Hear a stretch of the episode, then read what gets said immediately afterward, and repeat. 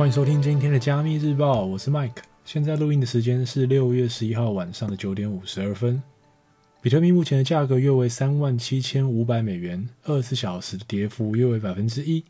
以太币的价格约为两千四百七十五元，二十四小时的跌幅约为百分之二点七五。今天有比较明显的涨幅，大部分都是 NFT 相关的币种，包含 Engine Coin、ENJ、Decentraland、Mana，还有 Bakery Token、Bake。这几个大概都有百分之五到百分之八的涨幅，其余大部分的山寨币也都是在处于修正的阶段。我们今天的第一则新闻：打击加密货币洗钱，中国警方拘捕一千一百名嫌犯。中国公安部本周稍早表示，已拘捕约一千一百名涉嫌利用加密货币洗钱的嫌犯。声明指出，中国二三个省区的警方日前同步展开扫荡行动，破获一百七十多个利用加密货币为电话、网络诈骗分子提供洗钱服务的犯罪集团。抓获违法犯罪嫌疑人一千一百名。中国公安部表示，为逃避侦查打击，诈骗分子转而利用加密货币转移涉案资金，在非法利益驱使下，一些违法犯罪人员主动为诈骗集团提供洗钱服务，通过购买、兑换加密货币等方式，帮助诈骗分子转账、洗钱，沦为犯罪帮凶。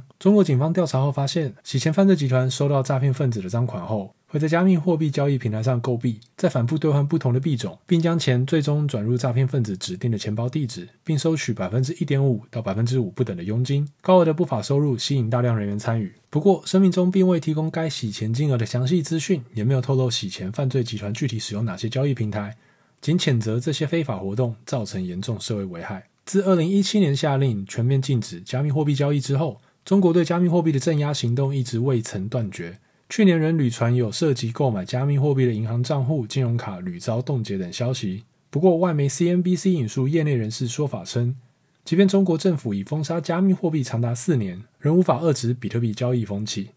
直到近几个月，中国在掀起加密货币挖矿交易扫荡潮。目前，火币、币安、OKEX 三大加密货币交易所的关键字已被百度、微博封锁。同时，新疆、青海等地亦相继下令，要求全面关停加密货币矿场。并停止向挖矿业者提供场所、电力支持。今天的第二则新闻：前行政院长陈冲，CBDC 全球角力，台湾不能只坐看加纳的车尾灯。据经济日报本日报道，新世代金融基金会董事长、前行政院院长陈冲表示，他十五年前撰写电子货币专栏时，完全没想到当今各国央行数位货币 CBDC 的发展盛况。当时我写货币以往是 metal based，现在是 paper based，将来可能变成 card based 或者 software based。下笔时应该只是狂想，央行也认为不值一笑。于今回首最近的发展，光是本基金会整理世界各国自二零一四年起的央行数位货币大事记摘要就有九页，真可谓一语胜哉。而观察最近一个月主要央行的态度，无非是有机会体验革命性历史的一刻。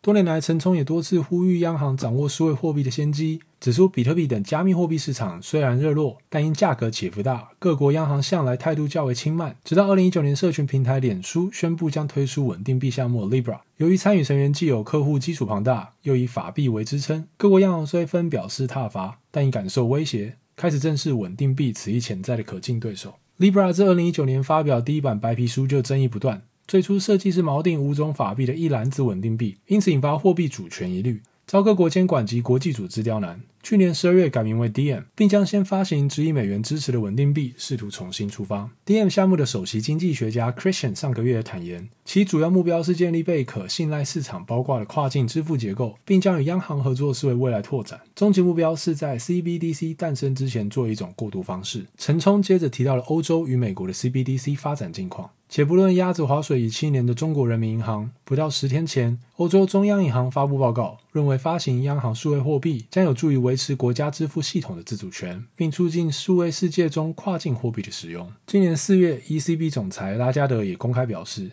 该行将在安全性、低交易成本以及与其他服务的兼容性努力，在四年内发行数位欧元，以提高欧元在国际的影响力。另外，主导全球市场的美元方面，美国联准会主席鲍尔则终于在五月二十一日松口，预告今夏将推出美国 CBDC 研究报告。陈冲指出，ECB 的报告虽然比美国更为积极并且及时，因为本月七日，英格兰银行已发布第二篇报告，延续了去年的报告，讨论 CBDC 成本效益及功能，并肯定其提高货币政策的有效性。该报告仍强调数位货币的安全性，且尚未决定未来数位英镑将是与民间合作的稳定币，亦或是 CBDC。不过，陈聪认为这是继英国央行副总裁 John Conliff 五月演讲称很有可能要发行数位货币以来又一进展。尽管相较之下，鲍尔的说法略显保守，但也用上了一些相当少见的明确字眼，指出下期的报告将聚焦于数位美元的优势和风险，也不会言 Fed 想在研定 CBDC 的国际标准上担任主导角色。而且有鉴于 ECB 和英格兰央行报告相继释出，基于战略考量，美国 CBDC 报告恐怕只能早不能晚。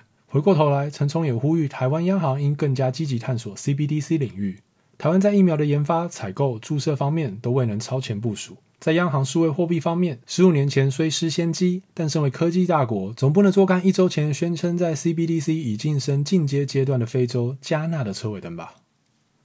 今天的第三则新闻：马斯克不是成员，MicroStrategy 参与比特币挖矿委员会 BMC 正式成立。持有超过三十四亿美元比特币资产的美国纳斯达克上市公司 MicroStrategy 执行长 Michael Saylor 昨日推文宣布，比特币挖矿委员会 BMC 正式成立的消息。比特币挖矿委员会是为了对该网络及其核心原则尽忠职守的比特币矿工所提供的一个自愿性公开论坛。我们推广透明度，分享最佳实践，也教育大众对于比特币的优点以及相关挖矿知识。加入我们吧！其官网资讯主要透过问答的形式来介绍组织的宗旨、加入条件等细节。提到关于马斯克是否在组织内担任角色时，他们表示，马斯克在 BMC 中没有任何角色，他的参与仅限于与之前北美矿工进行的比特币挖矿会议。马斯克上个月曾参与 Michael Saylor 主持的北美矿工会议，并在会后推文表示对挖矿业者公布现有和规划再生能源的行为表示认同。并看好其发展前景。Michael Saylor 随后也转发其推文，并宣布美国矿工们同意成立 BMC 的消息。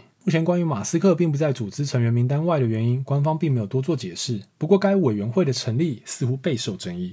外媒 Decrypt 报道指出，许多人认为该组织违反了比特币去中心化的原则，有集中控制比特币挖矿产业的意图。对此，官方表示，BMC 的成立目的并不是为了握有实权或告诉别人该做什么。官方强调，委员会也正在共同努力打造去中心化经济体，也鼓励成员出自于研究或交易目的，公开分享自己的能源组合和电力消耗数据。目前看来，BMC 应该是希望重塑公众对于比特币环境议题的看法，或至少是马斯克的看法。以上就是今天的新闻，我们明天见，拜拜。